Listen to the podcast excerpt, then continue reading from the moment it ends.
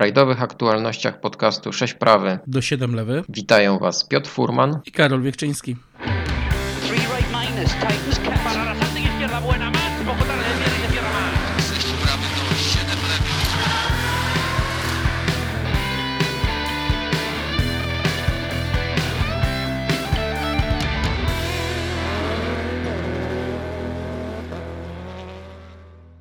Dzisiejsze aktualności zaczniemy od bardzo smutnej informacji.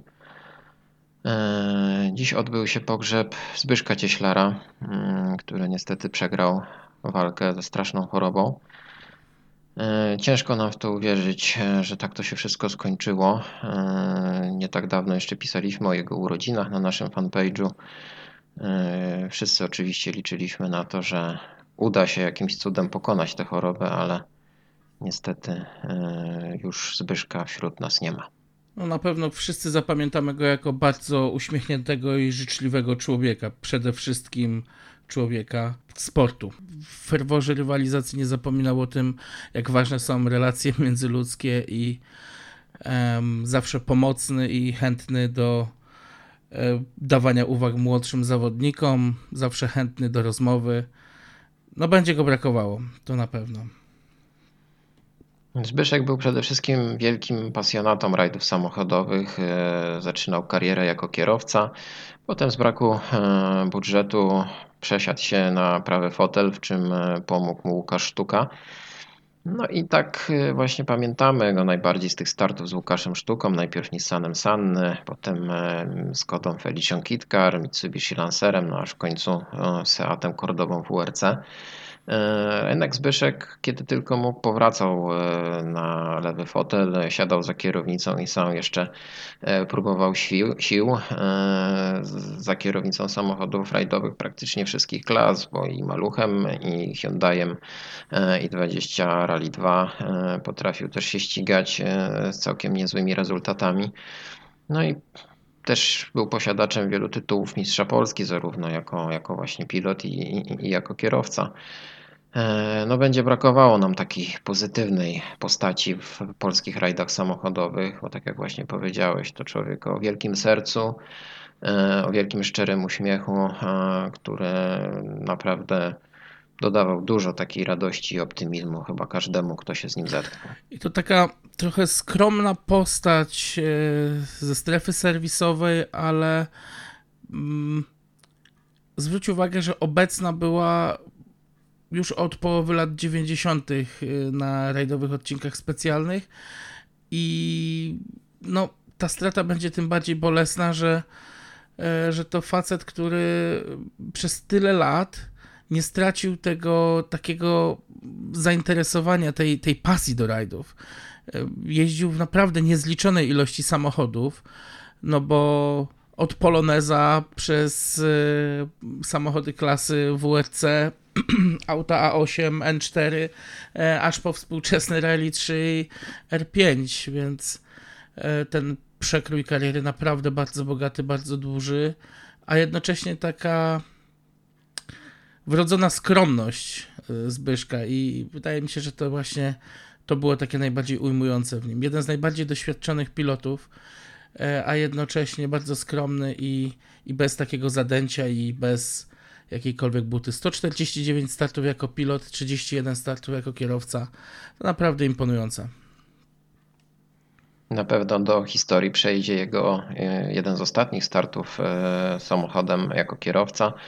W dwa tysiące dziewiętnastym roku na rajdzie Śląska wystartował wraz z Maciejem Wisławskim, Hyundaiem dwadzieścia właśnie. Zajął trzynaste miejsce w klasyfikacji generalnej, ale to nie było istotne. To był wielki ukłon ze strony sponsorów w jego stronę.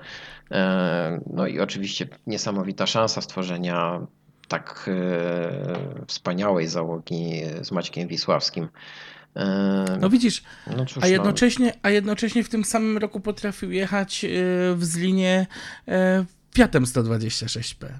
Także tutaj naprawdę wielkie serducho do rajdowania i, i, i kurczę, no będzie go naprawdę brakować.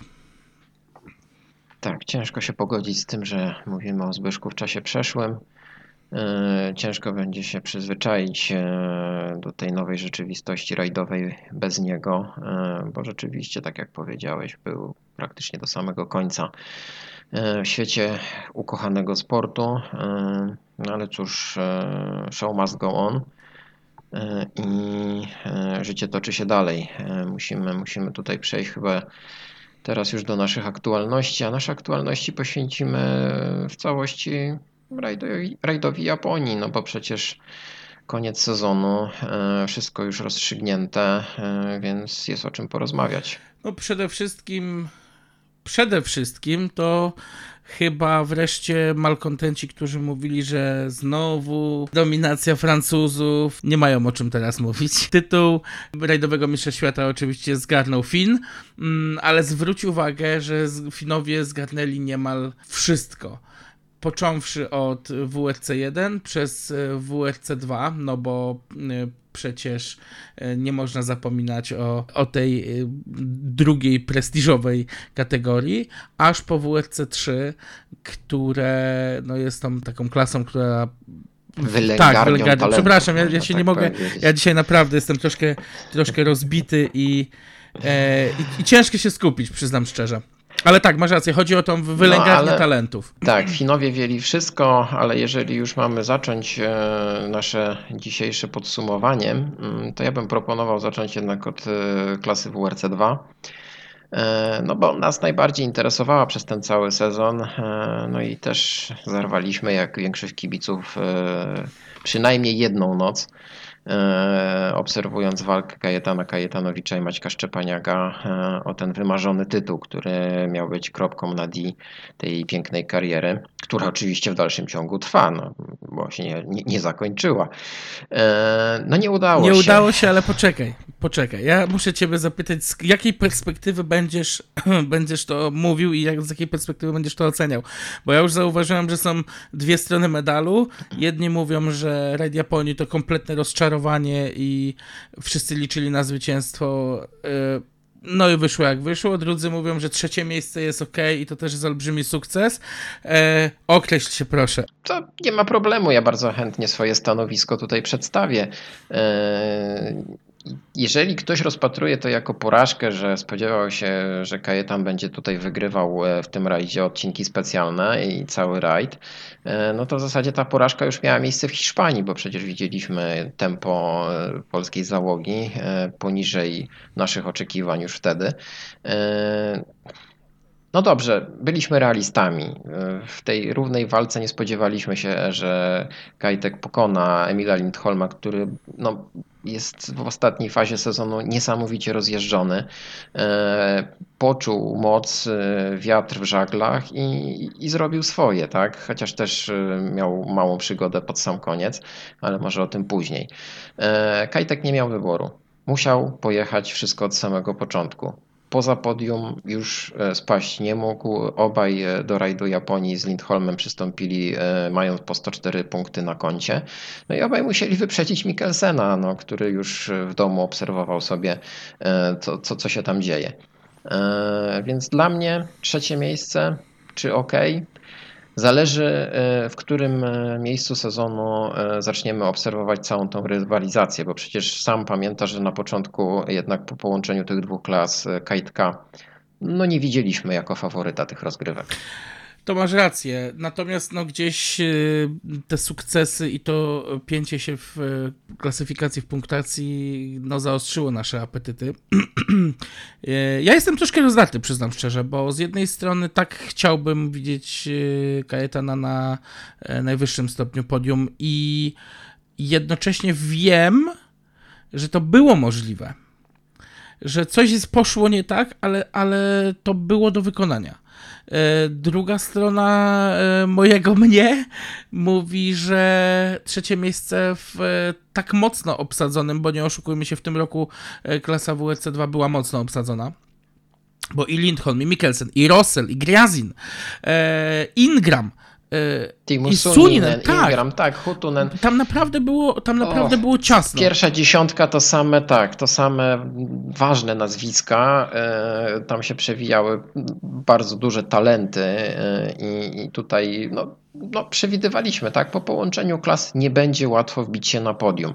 W pewnym momencie sezonu okazało się, że chłopaki zaczynają walczyć o ten tytuł mistrza świata. Tylko że ja jeszcze mam tutaj jedną taką uwagę, oczywiście wcale nie muszę mieć racji, ani nie musicie się ze mną zgadzać. Mam wrażenie, że ta taktyka Kajtka i całego jego zespołu, czyli te egzotyczne wyprawy typu safari czy Nowa Zelandia, tam gdzie jechał takim, no powiedzmy, spacerowym tempem i nie wdawał się w jakieś niepotrzebne rywalizacje, bo nie miał takich bezpośrednich konkurentów, trochę jednak go rozleniwiły. I on miał problem już w Hiszpanii, żeby wrócić do takiego pełnego spięcia i pojechania szybko od samego początku. Te straty rosły, rosły, rosły. No i okazało Okazało się, że Lindholm jest daleko z przodu i, i pomimo kapcia y, był w stanie przyjechać przed naszym zawodnikiem. Hmm. Jak to czuje sam Kaj, to myślę, że on sam właśnie najlepiej to czuje, co się tam wydarzyło i ewentualnie co się mogło y, stać inaczej. Ja wiem tylko jedno, że jako y, trzecie miejsce tej sytuacji pod koniec sezonu może być traktowane jako sukces. Nie no, zdecydowanie właśnie do tego, do tego mówię, że tu nie ma się czego wstydzić, bo jest naprawdę bardzo mocna obsada tegorocznego cyklu W R C dwa i to jest naprawdę znaczący sukces. No ale tak jak mówię, gdzieś, gdzieś niedosyt na pewno, na pewno pozostaje. Czy ta k- k- taktyka, o której wspomniałeś, zaważyła na tym? Trudno powiedzieć, ja będę zawsze powtarzał, że rajdy samochodowe to jest rajd y, tysiąca zmiennych albo i więcej i tu jest tyle rzeczy, które mogły nie zagrać, że no my się tego nie dowiemy i podejrzewam, że nawet do końca może się okazać, że i sam Kajetan nie będzie potrafił wskazać, co po prostu poszło nie tak, gorszy dzień, czy, czy po prostu, nie wiem, gorsze samopoczucie w samochodzie, czy nieczucie tego samochodu.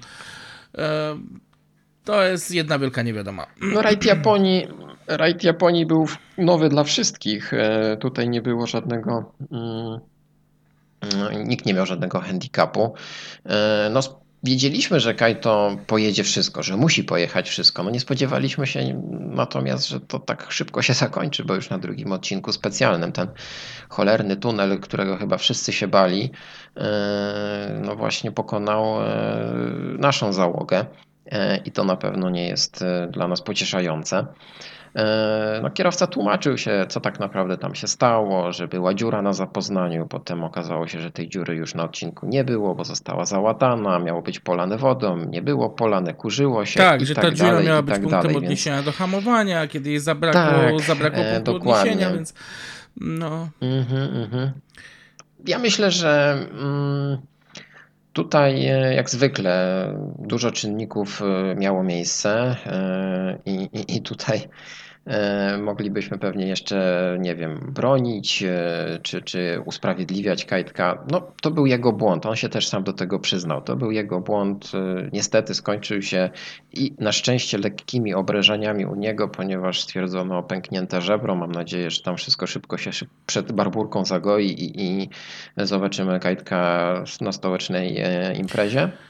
Mm.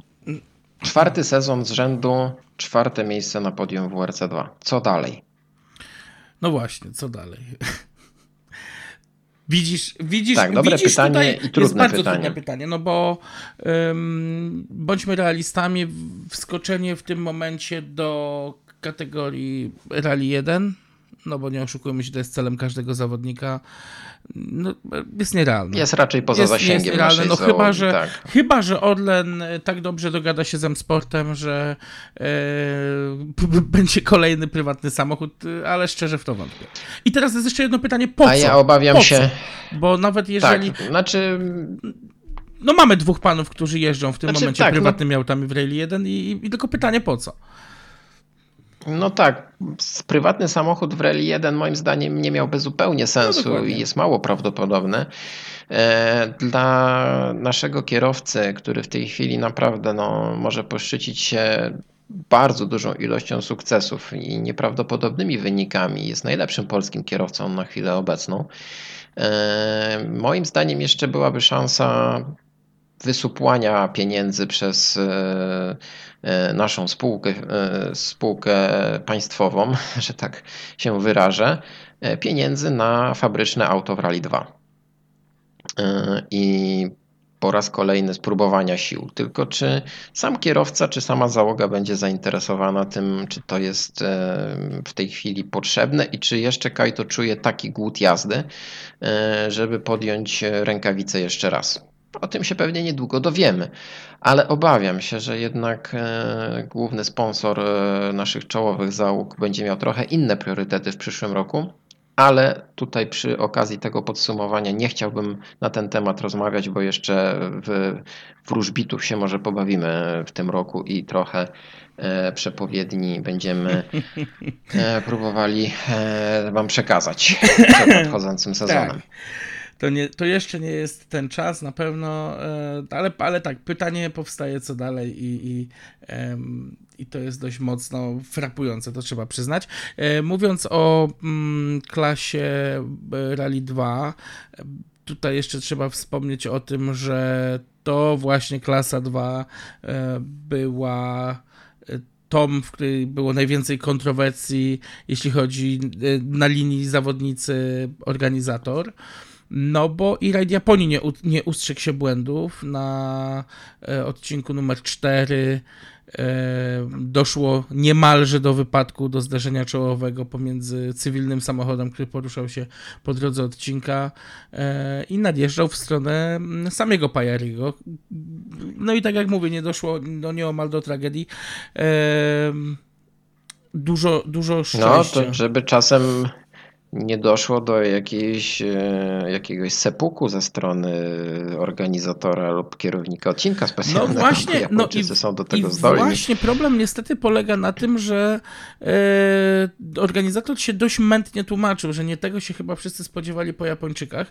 W każdym razie tam e, doszło jeszcze do, do kwestii anulowania czasów odcinków i tak dalej, i tak dalej i właśnie spięcia na, e, na tej linii, więc e, no, niemiły akcent. Mm. No bardzo niemiły, bardzo niebezpieczny przede wszystkim, no bo takie wydarzenia na szczeblu rajdowych mistrzostw świata nie powinny mieć miejsca w żadnym kraju. Zdecydowanie tak. Rajd można powiedzieć, że stosunkowo e, słabo obsadzony. To znaczy nie oszukujmy się, koszty wysłania samochodu do Japonii są olbrzymie i pomimo nawet tego, że tegoroczny kalendarz był dość mocno przemyślany, i że niezwłocznie po rajdzie Nowej Zelandii był czas na to, żeby przesłać samochody do um, Japonii, no to jednak mało kto się na to zdecydował, więc tak naprawdę większa część listy startowej to były załogi e, japońskie. E, natomiast e, ja szczerze mówiąc ponownie powiem, że jestem rozdarty, bo sam rajd mi się bardzo podobał. Mm. Natomiast yy, w mojej ocenie on był kompletnie nikomu niepotrzebny. To znaczy, ja rozumiem... No nie, on był potrzebny właśnie Japończykom on był potrzebny bardzo. Japończykom. To tak, było tak, oczywiście. Najważniejsze. Tak, to, i, I odnoszę wrażenie, że poza on Japończykami... On był Toyocie tak, potrzebny. I że, no, tylko Toyocie nie wyszło. My, ale poza, poza Japończykom ten rajd był nikomu niepotrzebny. On bardzo mocno podnosi koszty. Mm. Karol, ale to tak samo możemy powiedzieć o poprzednich edycjach, że on był nikomu no, niepotrzebny. Dlatego wyleciał z kalendarzu. Był trochę na tak, siłę, oczywiście, tak? Oczywiście. Zobacz, jak późno w ogóle Japonia pojawiła się w historii rajdowych mistrzostw świata w ogóle w kalendarzu w U R C, dwa tysiące czwarty rok po raz pierwszy i potem przerwa, teraz znowu powrót. Wszyscy kręcili nosem, kręcili zawodnicy, zespoły, kręcili dziennikarze, fotografowie. Każdy był średnio zadowolony, że w ogóle finał będzie miał miejsce w Japonii, tak daleko od, od Europy. Ale no, tutaj Toyota ma trochę jednak coś do powiedzenia, więc myślę, że to można było przeforsować. Natomiast zwróciłeś uwagę na liczbę kibiców oglądających rajd, szczególnie na odcinkach dojazdowych. To jest zaskakujące, że w tak rozwiniętym kraju jak Japonia rajdy w dalszym ciągu cieszą się tak dużą popularnością. No, słuchaj, to jest specyficzna kultura, specyficzny kraj. Ja bardzo chciałbym zobaczyć jeszcze w kalendarzu dwie rundy. Jedną w Japonii, a drugą w Stanach Zjednoczonych. Porównalibyśmy teraz, jak w obecnych czasach wygląda kibicowanie dwóch skrajnych różnych kultur motoryzacyjnych. Ale dobra, okej. Okay. Japonia um, utarła nosa Toyocie, Sam Raid i jego wyniki, bo rzeczywiście Hyundai e, chyba sam się nie spodziewał, że zarówno w klasyfikacji generalnej, jak i w Rally dwa zajmie pierwsze dwa miejsca. E, no ale tak się stało i rzeczywiście Toyota tak trochę chyba e, musiała e, no, przełknąć gorycz po, porażki u siebie, pomimo że już ten tytuł mistrza świata producentów e, już jest na ich koncie. Mnie bardziej zastanawia tutaj, czy w Toyocie doszło do Team's Order, do team, team's order, do Team's Orders, przepraszam, bo hmm. y, czy wierzysz w to, że Katsuta jest szybszy od Ogiera? Wiesz co, to już chyba nie miało takiego aż znaczenia, chociaż Ogier może się trochę naraził. Wiesz, o czym tak, mówię. No, więc, więc kto to wie, ciężko powiedzieć, czy ten finał mógł inaczej wyglądać, czy nie mógł inaczej wyglądać. Rzeczywiście różnica między trzecim a czwartym miejscem to jest zaledwie dwanaście sekund i mogło, mogło to rzeczywiście mieć miejsce. Trzy Toyoty pod rząd, biedny Elfin Evans, piąte miejsce, choć walczył o zwycięstwo, tym razem kapeć i puścił dwójkę Hyundai'a naprzód, a mógł w zasadzie tylko on jeszcze próbować tą Toyotę na pierwszym miejscu postawić. Stawkę no, liczących się załóg w Rally jeden zamykał Gus Greensmith, no bo nie, nie, nie będę tu wspominał o Craigu Brinie. Natomiast no, tutaj, tutaj widać, że jednak to co, już, to, co już powtarzamy, M-Sport nie ma kim jechać. I, i to jest... M-Sport nie ma kim jechać i oby się to zmieniło w przyszłym roku, bo tego też jeszcze nie wiemy, no czy nie. to się zmieni. No tak. tak, jest za wcześnie na, no na, na jak zwykle pewnie tak. Oni ostatnie karty odkryją. Wiemy na razie o potencjalnym przejściu Lappiego do Hyundai'a. Wiemy o tym, że najprawdopodobniej Timo Suninen będzie zaangażowany w przyszłym roku ale do to walki jest, samochodem Rally jeden. Ale to, ja będę podkreślał, to jest wszystko najprawdopodobniej. To jeszcze nic nie jest pewne. Tak, to się na razie oczywiście to są zmienić. Takie dywagacje, tak. No, z, z tego co wiemy to, że Mikkelsen siedzi w domu i płacze i drze szaty z tego powodu, bo znowu go spotkało wielkie nieszczęście, więc pan, pan, pan ładny z Norwegii znowu będzie miał jakieś emocjonalne pewnie problemy z tym. E, chociaż ja bym go chciał zobaczyć w samochodzie Rally jeden. Nie ukrywam, że jednak chciałbym go zobaczyć w czołówce znowu i jest w stanie, myślę, powalczyć o, o zwycięstwa znowu. A ja szczerze mówiąc, myślę, że już jest czas na to, żeby wpuścić troszkę świeżej krwi do Rally jeden i mam tutaj na myśli no choćby nawet takich zawodników jak... No okej, okay, Lindholma bym chciał zobaczyć, to na pewno. Ale no jest wielka szansa. Tak, jest, jest, jest wielka szansa, natomiast y, może czas teraz, y, nie wiem, wpuścić kogoś pokroju Pajariego czy Juny, y, żeby zobaczyć młodzież w tych samochodach i, i, i no nie wiem. No oni jeszcze chyba mają czas. Myślę, że no wiesz mają co? czas. Mi Powiem się ci tak. w ogóle podobał ten sezon. śmiesznie, śmiesznie brzmi. Z racji tego, że co? Śmiesznie brzmi mówienie, że oni mają czas, jeżeli to są stare konie, które mają po dwadzieścia pięć lat, a mistrzem świata no jest tak, Kalle Rovanperä, no. więc... Ale Kalle Rovanperä jest jakimś nadprzyrodzonym zjawiskiem, więc tutaj też nie byłbym taki pewny, że jeszcze młodszy kierowca kiedykolwiek sięgnie po ten tytuł. Niech się wykażą przed trzydziestką jeszcze ci kierowcy, którzy rzeczywiście mają talent i bardzo duże możliwości. Niech rzeczywiście też dojdzie do jakichś takich większych zmian na samym szczycie. Ci młodzi też niech popróbują. No bo jeżeli znowu mamy oglądać Sebastiana Sebastiana Ogier i Sebastiana Leba w przyszłym roku w, w czołówce, no to tak jak powiedziałem, to nic dobrego nie wróży. Oczywiście ja nie mam nic przeciwko ani jednemu Sebastianowi, ani drugiemu, tylko no, no niech, tak jak powiedziałeś, tej świeżej krwi trochę więcej tam będzie. Szczególnie, że rzeczywiście może Ojta Tanaka zabraknąć w przyszłym roku w rajdowych mistrzostwach świata, więc no, niech tam pojawi się jeden taki e, zadziorny i niepokorny, który, który tam e, nie będzie się bał e, powiedzieć nieraz czegoś głośniej. Ojta Tanaka zabraknie, tylko obyśmy tutaj nie, nie doczekali takiej sytuacji, em, bo ponieważ w, zeszłym, w zeszłych aktualnościach mówiłem, że byłoby wspaniale mieć jeszcze jednego producenta, natomiast dużo przesłanek y, mówi o tym, że może się zdarzyć tak, że zamiast mieć jednego więcej, będziemy mieć jednego mniej. I to będzie wtedy prawdziwa tragedia dla tego cyklu. Mm. Tak, to wtedy będzie już sięgnięcie dna. Tak, to znaczy, wiesz co? I tak i nie, ale to już to myślę, że to jest temat na y, inną rozmowę, natomiast ja myślę, że y, to może być początkiem czegoś nowego, y, żeby skasować klasę Rail jeden, która y, jest fajna, ale myślę, że gdybyśmy puścili tych czołowych zawodników do auta Rally dwa i ścigali się autami Rally dwa, też widowisko nie straciłoby zbyt wiele. Panu się marzy rok osiemdziesiąty siódmy, widzę. Nie wierzę, ale, że w to okay, mówię, ale dobrze, tak. Nie wierzę, że, nie wierzę, że to mówię, ale tak. Że może to dobrze. Być czymś... Bardzo dobrze, że o tym mówisz. Bardzo dobrze, że o tym mówisz, bo niech to będzie taki zaczątek naszej rozmowy, którą przeprowadzimy w najbliższym czasie. I pozastanawiamy się trochę o tym, co się dzieje i co się będzie działo w przyszłym roku i co się dziać może w ciągu najbliższych, powiedzmy, trzech sezonów. A mamy chyba jednak trochę tutaj swoich opinii na ten temat i informacji, które mogą już zasiać pewne źródło, ziarno niepokoju. Dobrze, szybkie podsumowanie jeszcze Rally jeden.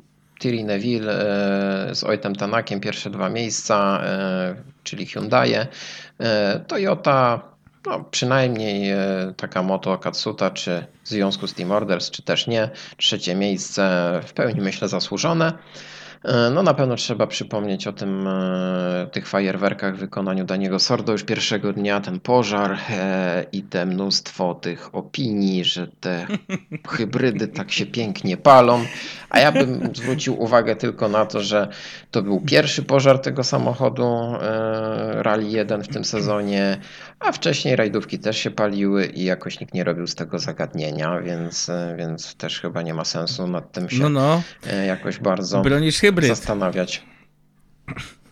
Czy bronię hybryd? Nie, myślę, że nie lubię takiej sztucznie dętej nagonki na, na, na samochody hybrydowe, które są przez wielu, widzę, postrzegane jako już niesamowicie zelektryfikowane pojazdy, a tak naprawdę przecież to jest, już o tym mówiliśmy, taki kwiatek do kożucha, ta, ta cała hybrydyzacja i ten układ elektryczny w tych Ja samochodach. Muszę tu powiedzieć, że z perspektywy organizacyjnej faktycznie dwa świetne posunięcia w tym roku dotyczące Mistrzostw Świata, a to jest jednak wrzucenie tej klasy Rally jeden w takiej formie, w jakiej ona jest, bo te auta są jednak widowiskowe i, i myślę, że one też są częścią takiego magnesu, który, który przyciąga kibiców, który być może przyciągnął nawet nowych kibiców, chcę w to wierzyć.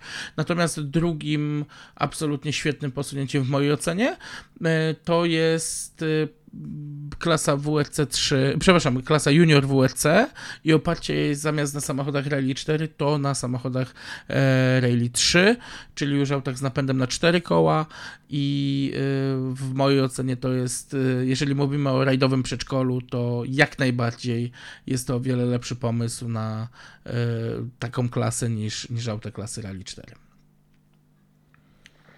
No dobrze, no to, a no jeszcze tak gwoli ścisłości trzeba przypomnieć, że mistrz świata, mistrzowie świata Kalle Vanpera i Joona Haltonen zakończyli rajd na dwunastym miejscu, bo już pierwszego dnia postanowili trochę zmienić geometrię zawieszenia swojej Toyoty. Potem też z przygodami, ale no w zasadzie oni już nic nie musieli tutaj udowadniać, nic pokazywać, bo i tak w przyszłym roku na ich Toyocie znajdzie się numer jeden, z którym Sébastien Ogier pożegna się chyba już na długo, ale kto wie, bo jeżeli zdecyduje się na pełen sezon startów, to, to wcale takie pewne to Będę nie złośliwy jest. I myślę, że wszystko w rękach Leba. Wszystko w rękach Malcolma Wilsona i Davida, I Davida Richardsa. O, tak, może tak powinniśmy powiedzieć. Tak, ale wiesz co, bo za szybko chyba przeskoczyliśmy tak do tej generalki z W R C dwa, bo tam też się w końcu w finale sporo działo, bo rajdu Emil Lindholm nie wygrał. Ostatecznie zajął trzecie miejsce, bo jego też spotkała ciekawa przygoda na przedostatnim odcinku specjalnym deszczowym. Obrót, spora strata i spadek z pewnego pierwszego miejsca na trzecie, więc tam też było groźnie w pewnym momencie, bo jakby tam gdzieś zaczepił o jakieś o jakiś kamień czy coś, no to mógłby Mikkelsen jednak świętować ten tytuł. Historia zna takie przypadki, no, ale jednak... więc... Tak, jak najbardziej. No ale Emil Lindholm i Reta Hämäläinen mistrzami świata W R C dwa dwa tysiące dwudziesty drugi nieodwołalnie, więc Finowie rzeczywiście wzięli wszystko. A rajd wygrał Grégoire Monster i Luis Luka, czyli syn słynnego Bernarda Monstera. No i co? No tu chyba tyle, nie ma co więcej bić piany. Myślę, że...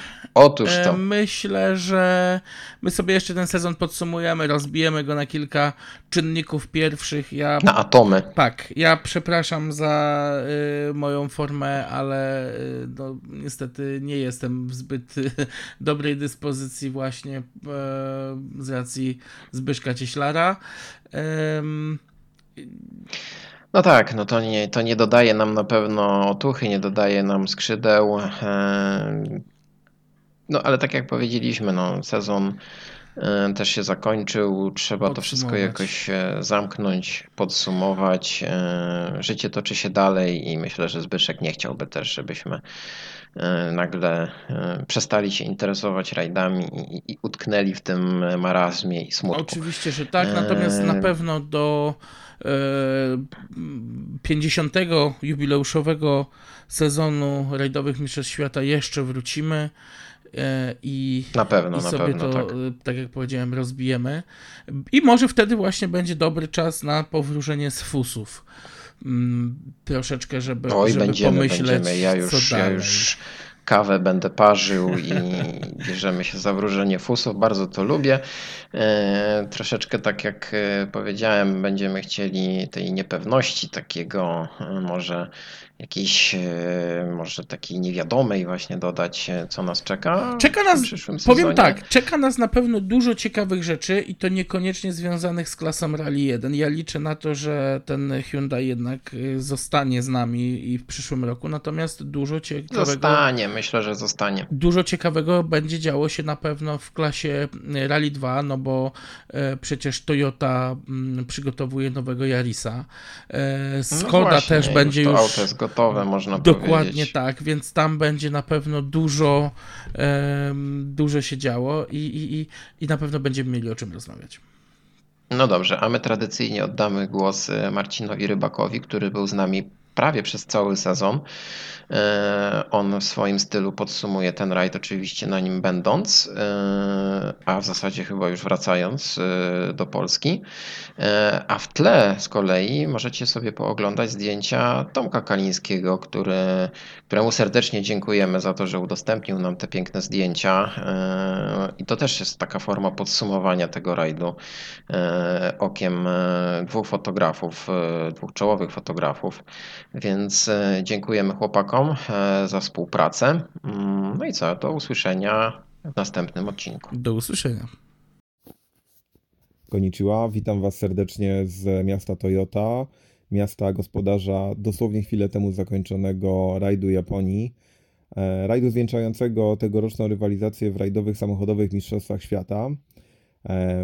Rajdu, na który czekaliśmy tak naprawdę trzy lata, ponieważ pandemia pokrzyżowała plany zarówno organizatorów, jak i uczestników tego cyklu, ale również rajdu, na który czekaliśmy kolejną dekadę od poprzedniego występu najlepszych kierowców rajdowych świata w, w kraju kwitnącej wiśni, bo poprzednia edycja, jeszcze rozgrywana na szutrach na wyspie Hokkaido, była rajdem, który słynął z bardzo ciekawej atmosfery, bardzo, bardzo rozentuzjazmowanych kibiców, dużego wsparcia jeszcze wtedy dla zarówno zespołu Subaru, zespołu Mitsubishi. Były to dwa narodowe zespoły, które, które miały niesamowite wsparcie dość dużych grup kibiców.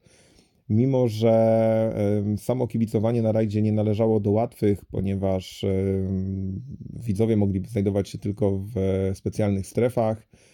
Niemniej jednak towarzyszyli załogom na całej trasie. Były to dziesiątki, setki, tysiące ludzi z flagami poubierani w kolorowe stroje. No widać było niesamowitą, niesamowitą atmosferę.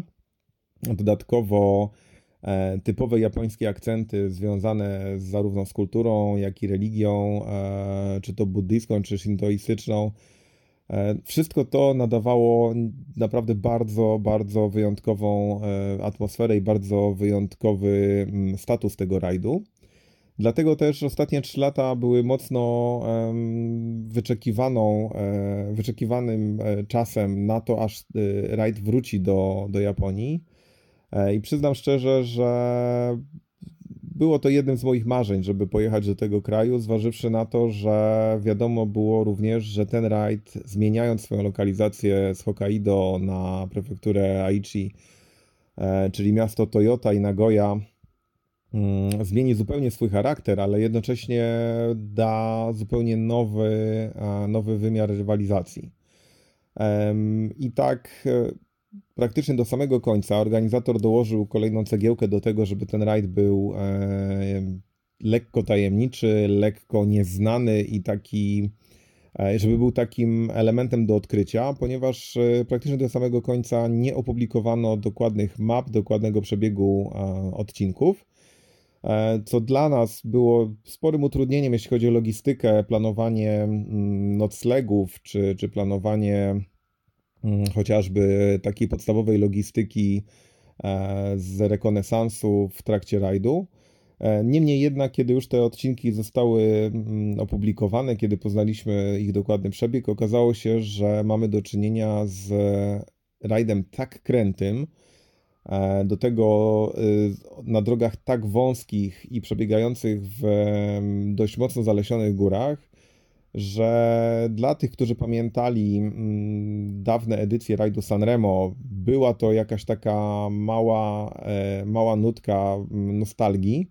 Natomiast dla większości osób, które nie pamiętały, nie pamiętały tego włoskiego klasyka, ten rajd stanowił zupełną nowość. I dla mnie w momencie, kiedy pojawiłem się jeszcze na przedrajdowych testach, na, na testach za, zawodników W R C dwa, mając możliwość obejrzenia trasy odcinka przygotowanego przez organizatora, doskonale zdałem sobie sprawę z tego, że będzie to rajd wyjątkowo trudny i bardzo wymagający zarówno dla zawodników, jak i dla nas mediów z kilku powodów. Po pierwsze, niesamowicie wąskie, kręte drogi, które z jednej strony są graniczone albo skarpą, albo linią drzew, z drugiej bardzo charakterystyczną rzeczą dla japońskich asfaltów, czyli takim korytem betonowym, które odprowadza wodę.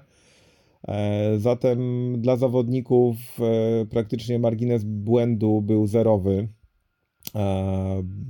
W sumie bardzo niewiele cięć w trakcie rajdu, co też było dość charakterystyczne dla tego eventu.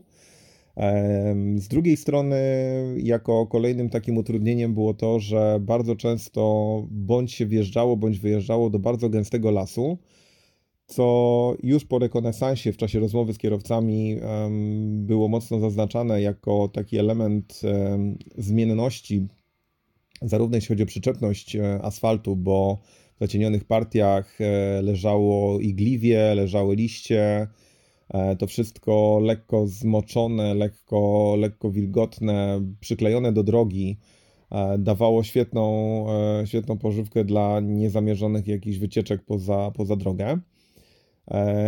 Dla nas z kolei, dla fotografów, stwarzało to z jednej strony trudność o tyle, że nagle po prostu przechodząc dziesięć czy piętnaście metrów natrafialiśmy na warunki, gdzie właściwie z dnia wchodziliśmy w, w niemalże nocne, nocne warunki, czy to oświetleniowe, czy, czy po prostu fotograficzne, ogólnie tak to ujmując.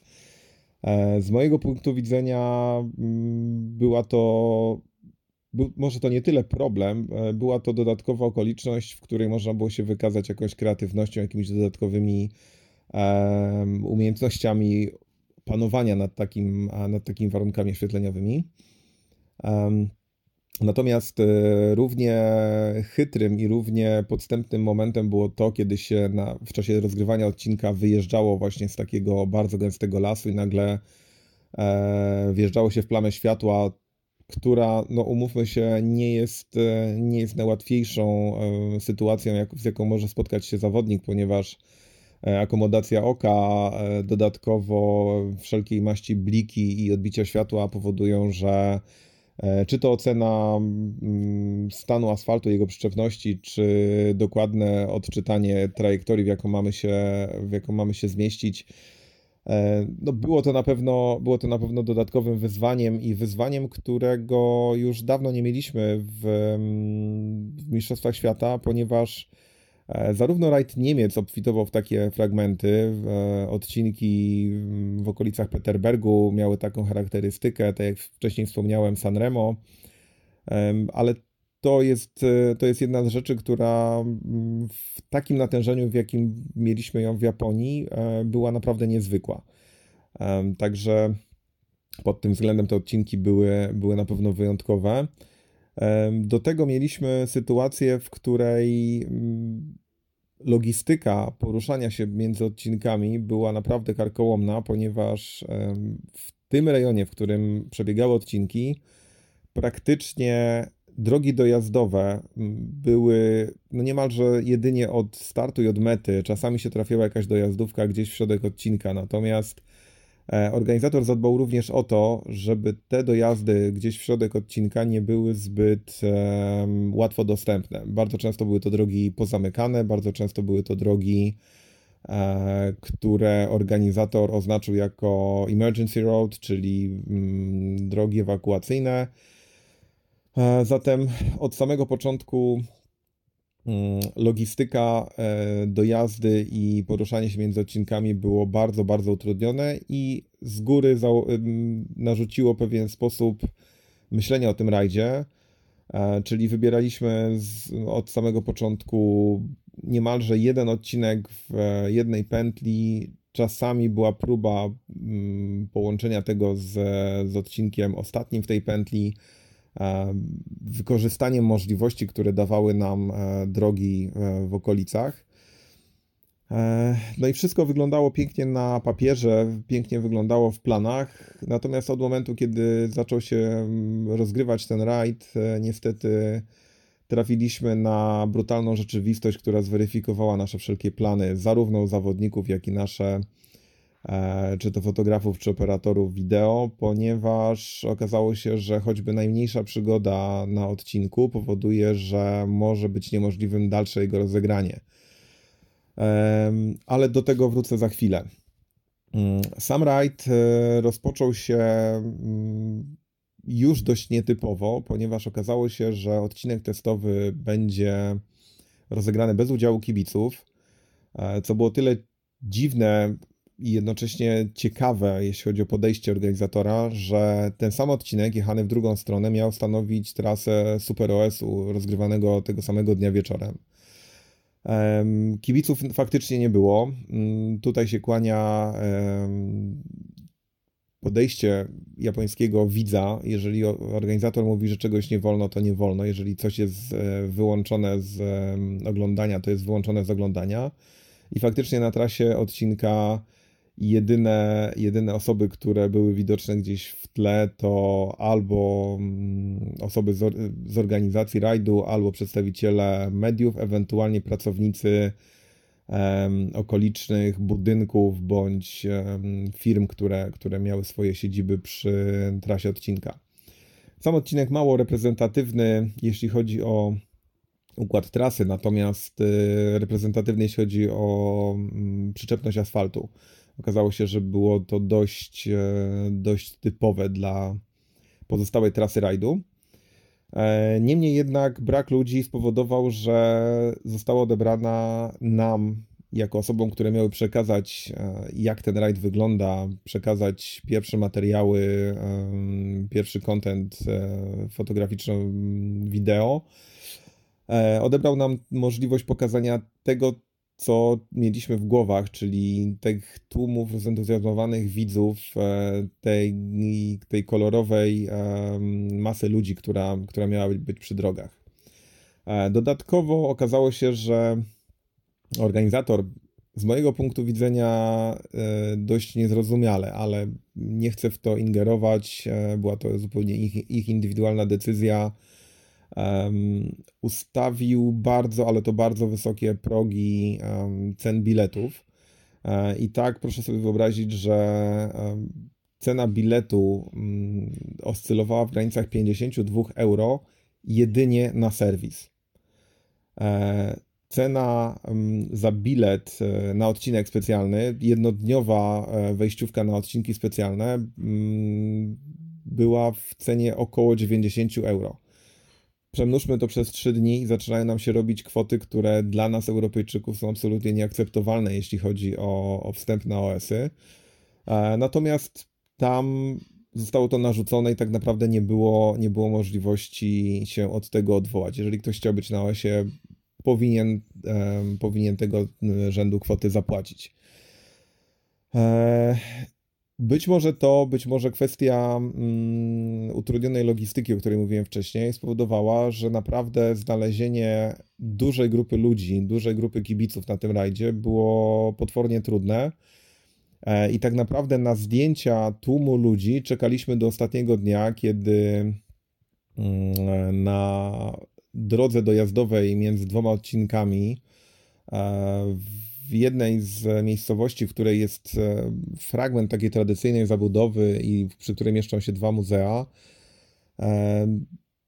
Sekcja dojazdowa, która została zorganizowana przy tej, przy tej okazji, przebiegała przez teren, przy którym można było sfotografować właśnie taki tłum ludzi.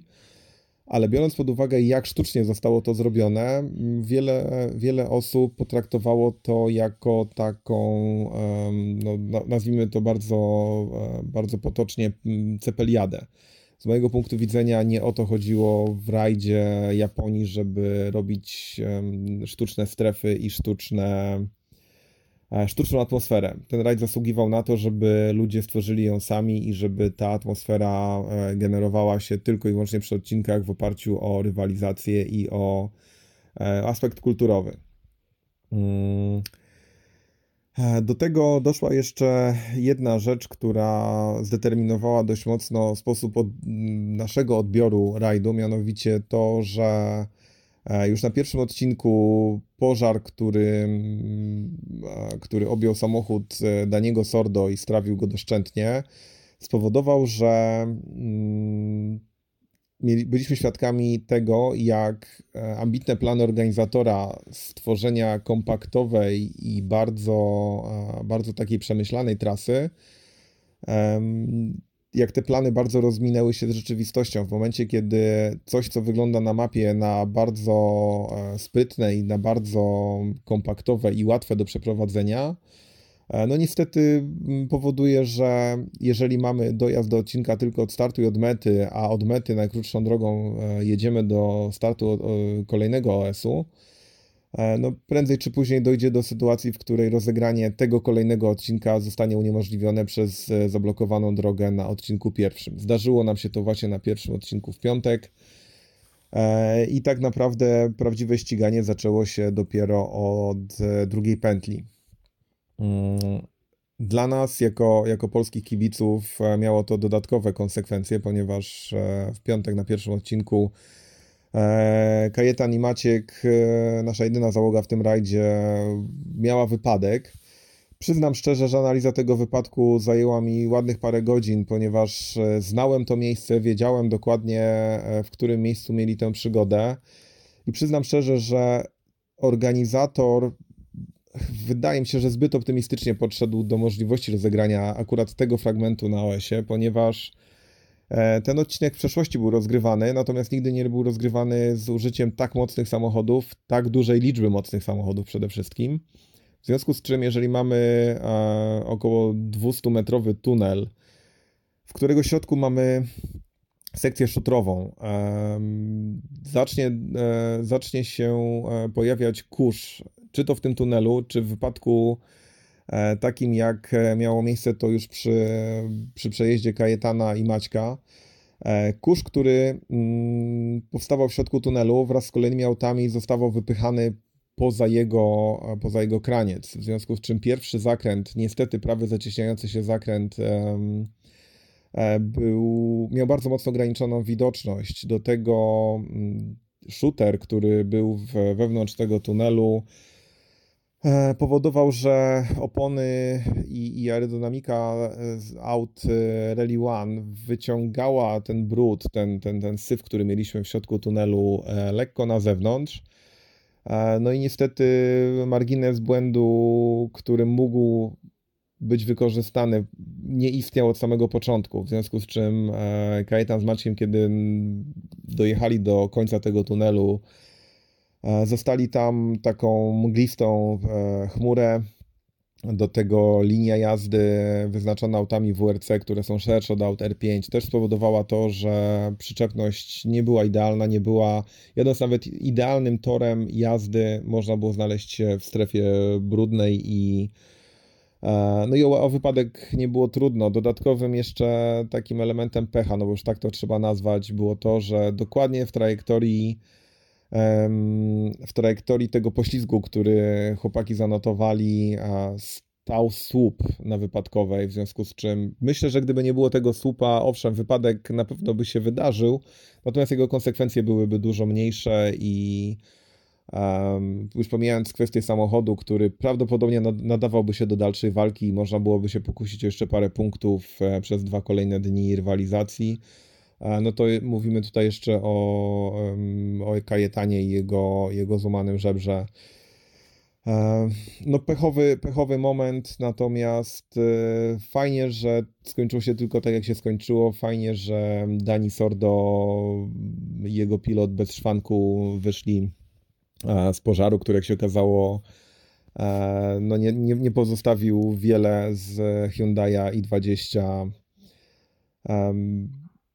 I tak naprawdę to były takie dwa elementy, które zaczęły definiować przebieg rywalizacji, bo wiedzieliśmy już z naszego punktu widzenia, że każdy plan związany z dojazdem na odcinek może zostać storpedowany właśnie przez to, że wydarzy się coś dziwnego. Organizator podjął kilka decyzji związanych czy to z odwołaniem odcinka, czy wstrzymaniem rywalizacji, a potem jej wznowieniem, nie informując, nie informując nas będących na odcinku, że, że, ten, że O S zostaje wznowiony.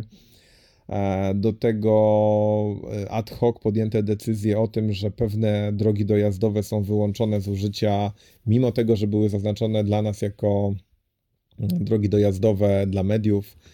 Wszystko to spowodowało, że piątek jako dzień pierwszy, prawdziwy dzień pierwszy rajdu, mogę określić tylko jako jeden wielki chaos i niestety ten chaos trwał dalej w, w ciągu kolejnych dwóch dni, ponieważ mieliśmy do czynienia z taką chęcią zrobienia czegoś, wyważenia drzwi, które już były otwarte, wymyślenia koła na nowo. I przyznam szczerze, że o ile mm, sam kraj, który sprawia wrażenie nieprawdopodobnie wręcz poukładanego, przemyślanego, działającego jak szwajcarski zegarek, albo nawet lepiej. W, ten kraj jako gospodarz rajdu no nie sprawdził się. Nie sprawdził się ze względu na to, że ilość błędów, która została popełniona, zarówno po stronie organizatora, jak i po stronie zespołu sędziów, czy, czy jakby strony zajmujące się promocją tego rajdu, no nie ukrywam, że dosłownie z odcinka na odcinek czułem coraz większe rozczarowanie, że wyczekiwany i bardzo, bardzo tak naprawdę ciekawy event zostaje kompletnie zniszczony przez jego, no, nazwijmy to wprost, niezbyt, niezbyt szczęśliwą organizację bądź zwyczajny brak doświadczenia. Co do samej trasy mogę wprost powiedzieć, że tutaj chyba leży wina po stronie promotora, że nie przewidzieli tego, że tak kręta, tak bardzo kompaktowa trasa może doprowadzić do tego typu sytuacji, że rozegranie kolejnych odcinków może nie być możliwe ze względu na blokady dróg, ze względu na wstrzymanie rywalizacji. Jeśli chodzi o brak kibiców, to tak jak powiedziałem, wszystko się rozbiło o to, że chyba to nie jest, chyba to nie była ta część Japonii, która mogłaby te rzesze kibiców zachęcić do oglądania. Plus ceny, plus jakby forma promocji tego rajdu. Wszystko to spowodowało, że z wielkich nadziei i z wielkich oczekiwań tak naprawdę z dnia na dzień byliśmy ograbiani, jeśli chodzi o, o taki element poznania i tych doznań, które, które zazwyczaj towarzyszą nam przy kolejnych rundach. Ale to tyle, jeśli chodzi o moje wrażenia i o moje, o moje odczucia. Zresztą prawdopodobnie nie tylko moje, bo wielu z nas to podzielało. Fajnymi akcentami na pewno było to, że rajd o tej porze roku charakteryzuje się tym, że zaczyna być bardzo kolorowo, w związku z czym odcinki były urozmaicone naprawdę ferią kolorów od pełnych czerwieni po jakieś niesamowite żółcie i, i, i I to stanowiło dodatkowy element, który no na pewno na zdjęciach było widać to, że, że ten rajd wygląda, wygląda super. Na pewno ceremonia startu na stadionie, o ile wielki stadion, który mógłby pomieścić bodajże czterdzieści pięć tysięcy ludzi, nie był wypełniony w pełni, to sama oprawa naprawdę zasługuje na, na uznanie i grupa tancerzy, grupa aktorów, bo przebieranych w tradycyjne samurajskie stroje, na pewno zrobiła wrażenie i to jest rzecz, która uważam powinna być cechą charakterystyczną każdego rajdu. Brakuje takich elementów kulturowych w, w czasie rozgrywania imprez, bo tak naprawdę jest to element, który tę kulturę propaguje i tę kulturę odrobinę przybliża. To tyle, jeśli chodzi o kwestię taką ogólnopoznawczą i, i dotyczącą samego odbioru rajdu. Natomiast chciałbym jeszcze się skupić na kilku rzeczach związanych z rywalizacją sportową. W moim odczuciu ten rajd udowodnił jedną rzecz, że nie ma, nie, nie można mówić o jakimkolwiek status quo, jeśli chodzi o czy to rozwój samochodów, czy sytuację związaną z dominacją jednego bądź drugiego zespołu, czy jednego bądź drugiego kierowcy. Thierry Neuville i Oyt Tanak, którzy zajęli odpowiednio pierwsze i drugie miejsce w tym rajdzie, udowodnili, że Hyundai jako zespół rozwinął i przygotował wreszcie samochód, który daje możliwość walki o najwyższe pozycje na każdej nawierzchni, bo o ile Oyt zdominował dwie poprzednie rundy szutrowe, to no, trzeba przyznać, że w wypadku Thierry'ego występ na asfalcie naprawdę nie pozostawiał zbyt wiele, zbyt wiele do, do zarzucenia. Oczywiście pecha miał Elvin Evans, który złapał kapcia i tak naprawdę pogrzebał swoje szanse na odniesienie zwycięstwa. zwycięstwa.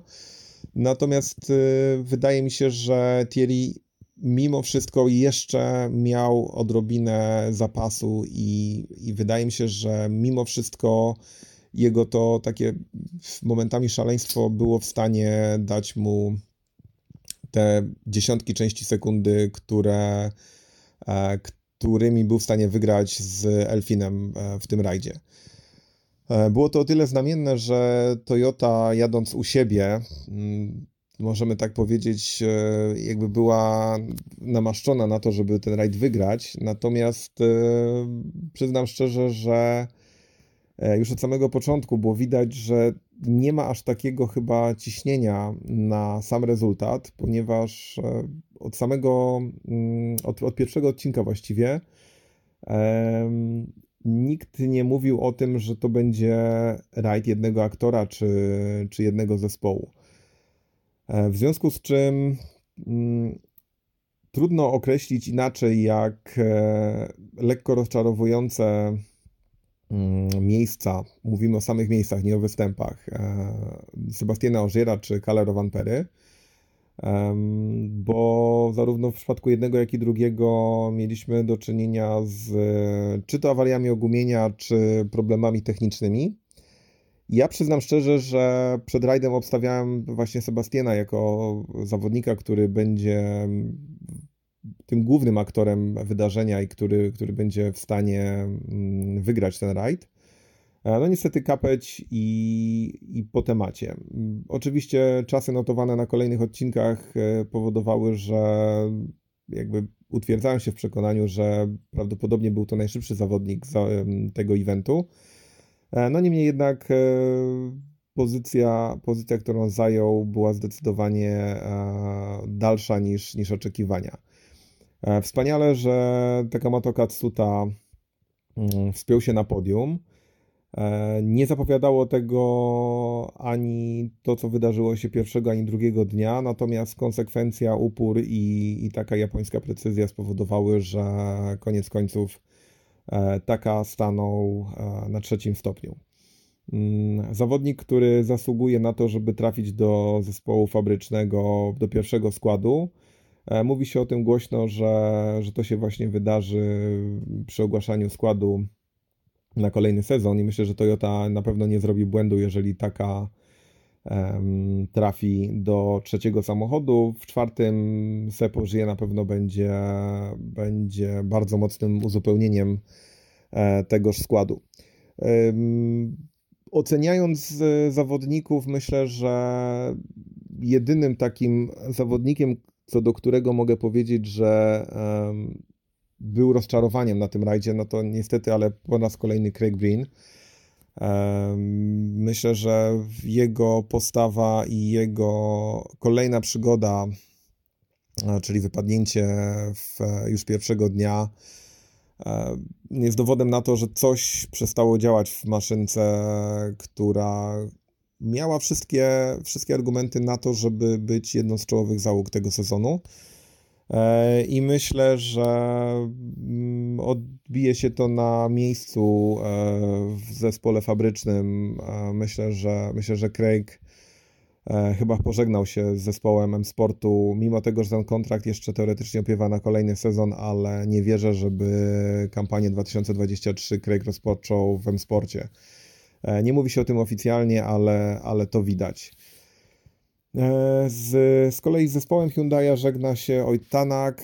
Totalnie nie wiemy, gdzie Ojt wyląduje. Toyota praktycznie od samego początku dementowała wszelkiej maści plotki, że może częściowy program, że może powrót. Rozmawiałem z Yarimatti Latwalą i, i wprost powiedział, że praktycznie to jest niewykonalne, żeby, żeby Ojt mógł do nich wrócić.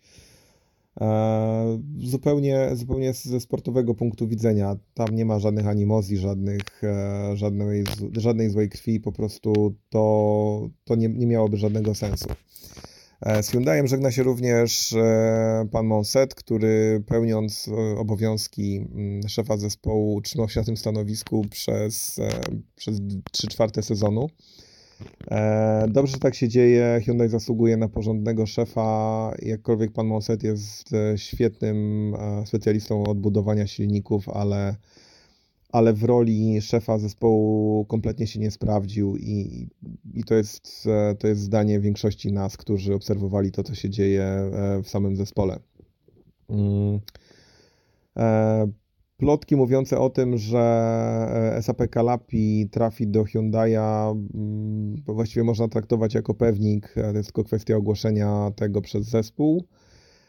I tak naprawdę po rajdzie Japonii totalną niewiadomą zostaje to, co, co i w jakiej formie wydarzy się w M-Sporcie. Kto będzie reprezentował ten zespół, ile będzie samochodów w przyszłym roku, bo chyba poza Jordanem Serdelidisem nie ma żadnej pewności co do jakiegokolwiek miejsca w Pumie Rally One. Mm. E, sportowo na pewno e, najważniejszą bitwą, jaka miała być stoczona w trakcie rajdu Japonii, była walka o prymat w kategorii W R C dwa. E, tak jak wspomniałem wcześniej, Kajetan z Maćkiem zakończyli występ już na pierwszym odcinku w piątek, e, ulegając wypadkowi, w związku z czym dla Emila Lindholma wystarczająca była piąta pozycja na koniec rajdu, żeby świętować tytuł. Przyznam szczerze, rozczarowująco to może jedno, ale smutno, że nie udało się naszym, naszym zawodnikom powalczyć z Emilem do końca, bo absolutnie uważam, że byliby w stanie podjąć tę rękawicę i, i naciskać absolutnie do ostatniego odcinka. Niemniej jednak tytuł dla Emila i dla Rety jest w stu procentach zasłużony. To są prawdziwi mistrzowie i obstawiam, że nawet gdyby Andreas Mikkelsen startował w innych rajdach, że gdyby te rajdy się pokrywały ze startami Emila Lindholma i Red Hämäläinen, mimo wszystko uważam, że Andreas Mikkelsen nie był zdecydowanym faworytem. Emil wykonał świetny progres w tym roku i I będzie, się, i będzie kogo oglądać w kolejnych sezonach, także Finowie mają kolejnego super, super drivera. Nie można też nie wspomnieć o Samim Pajalim, który, który w tym roku może nie włączył się do walki o topowe pozycje, bo absolutnie nie było to jego rolą, natomiast jest to chłopak, który po zdobyciu podwójnej korony juniorskiej w Mistrzostwach Świata i Europy w zeszłym roku, w tym roku miał sezon na zdobywanie doświadczenia i opanowywanie samochodu kategorii R pięć, czy Rally dwa w tej chwili. I z, te, I z tej roli wywiązywał się świetnie, czego dowodem było to, że w Japonii e, tak naprawdę był jedynym zawodnikiem, który naciskał, e, naciskał Emila Lindholma w trakcie rywalizacji. Co prawda ostatnie dwa odcinki rozegrane w deszczu na kompletnie nieprzygotowanych do tego oponach spowodowały, że obaj zawodnicy nie znaleźli się na, na pierwszym miejscu podium. Niemniej jednak Sami Pajali to jest nazwisko, które powinniśmy zapamiętać i warto będzie obserwować progres tego chłopaka. To tyle, jeśli chodzi chyba o sportową część rywalizacji. Nie ukrywam, że spodziewałem się większych fajerwerków na tym rajdzie. Co prawda Dani Sordo zagwarantował fajerwerki, o których, się nikt, których nikt się nie spodziewał na pewno i większe niż wszyscy myśleli. Niemniej jednak balonik, który był dmuchany, zarówno jeśli chodzi o atmosferę tego rajdu, jak i rywalizację sportową, nie pękł. Z niego po prostu zeszło powietrze i niewiele zostało z tych oczekiwań, które, które wszyscy mieliśmy. Ja przyznam szczerze, że o ile jestem zachwycony Japonią i, i jest to kraj, który, który na pewno robi niesamowite wrażenie dla kogoś, kto lubi podróże i kogoś, kto, kto potrafi docenić jego, jego bogactwo i kulturowe i, i, a, i architektoniczne, to sam rajd y, tak naprawdę jest bardzo dziwny w odbiorze. Nie, nie ma w nim niczego, co byłoby wyjątkowe. Mówimy tutaj o, o czysto sportowej takiej rywalizacji. Nie ma niczego, co by dawało podstawy do wpisania go w taki kanon jakichś klasyków Mistrzostw Świata bądź rajdów, które, które warto byłoby pamiętać. Wydaje mi się, że kolejne edycje, jeżeli do nich dojdzie, powinny zostać mocno zmienione. Powinni organizatorzy w dużej mierze posłuchać głosów krytyki, które, które odezwały się zaraz po, po zakończeniu tego rajdu, bądź nawet jeszcze w trakcie jego rozgrywania, bo po pierwsze Japonia zasługuje na rundę Mistrzostw Świata, bez dwóch zdań. Toyota jako miasto, miasto gospodarz oferuje chyba wszystko, co i jest potrzebne do rozegrania takiego, takiego eventu na poziomie Mistrzostw Świata. Odcinki również są bardzo ciekawe, może ich konfiguracja i, i rozmieszczenie w kolejnych dniach rywalizacji nie były najszczęśliwsze, natomiast absolutnie są to odcinki, które swoją trudnością, swoją komplikacją zasługują na to, żeby ścigali się po nich najlepsi zawodnicy. Natomiast ten rajd naprawdę potrzebuje dużej reorganizacji i dużego zaangażowania osób władnych, żeby stał się eventem godnym Mistrzostw Świata. Póki co, póki co na razie z mojego punktu widzenia nie wydarzyło się to. I tyle. Chyba, chyba to jest takie małe podsumowanie, które, które byłbym w stanie przekazać tak na szybko. Pewnie za dwa trzy dni będę w stanie powiedzieć więcej, będę w stanie odnieść się do pewnych rzeczy, przeanalizować je i przede wszystkim też na chłodno podejść do, do samej rywalizacji sportowej, która, która miała miejsce. Natomiast w tym momencie czeka mnie lot do domu, który, nie ukrywam, będzie, będzie niezłą traumą, bo jeszcze nie jetlag nie odpuścił po, po przylocie tutaj, natomiast wiem, że kolejne paręnaście godzin w samolocie będzie, będzie mocno wymagające. Niemniej jednak pozdrawiam Was serdecznie i pewnie usłyszymy się już w kraju i mam nadzieję, że będę miał szansę powiedzieć dwa trzy zdania na temat kończącego rajdu, kończącego ten sezon rajdu Barburki. Pozdrawiam Was.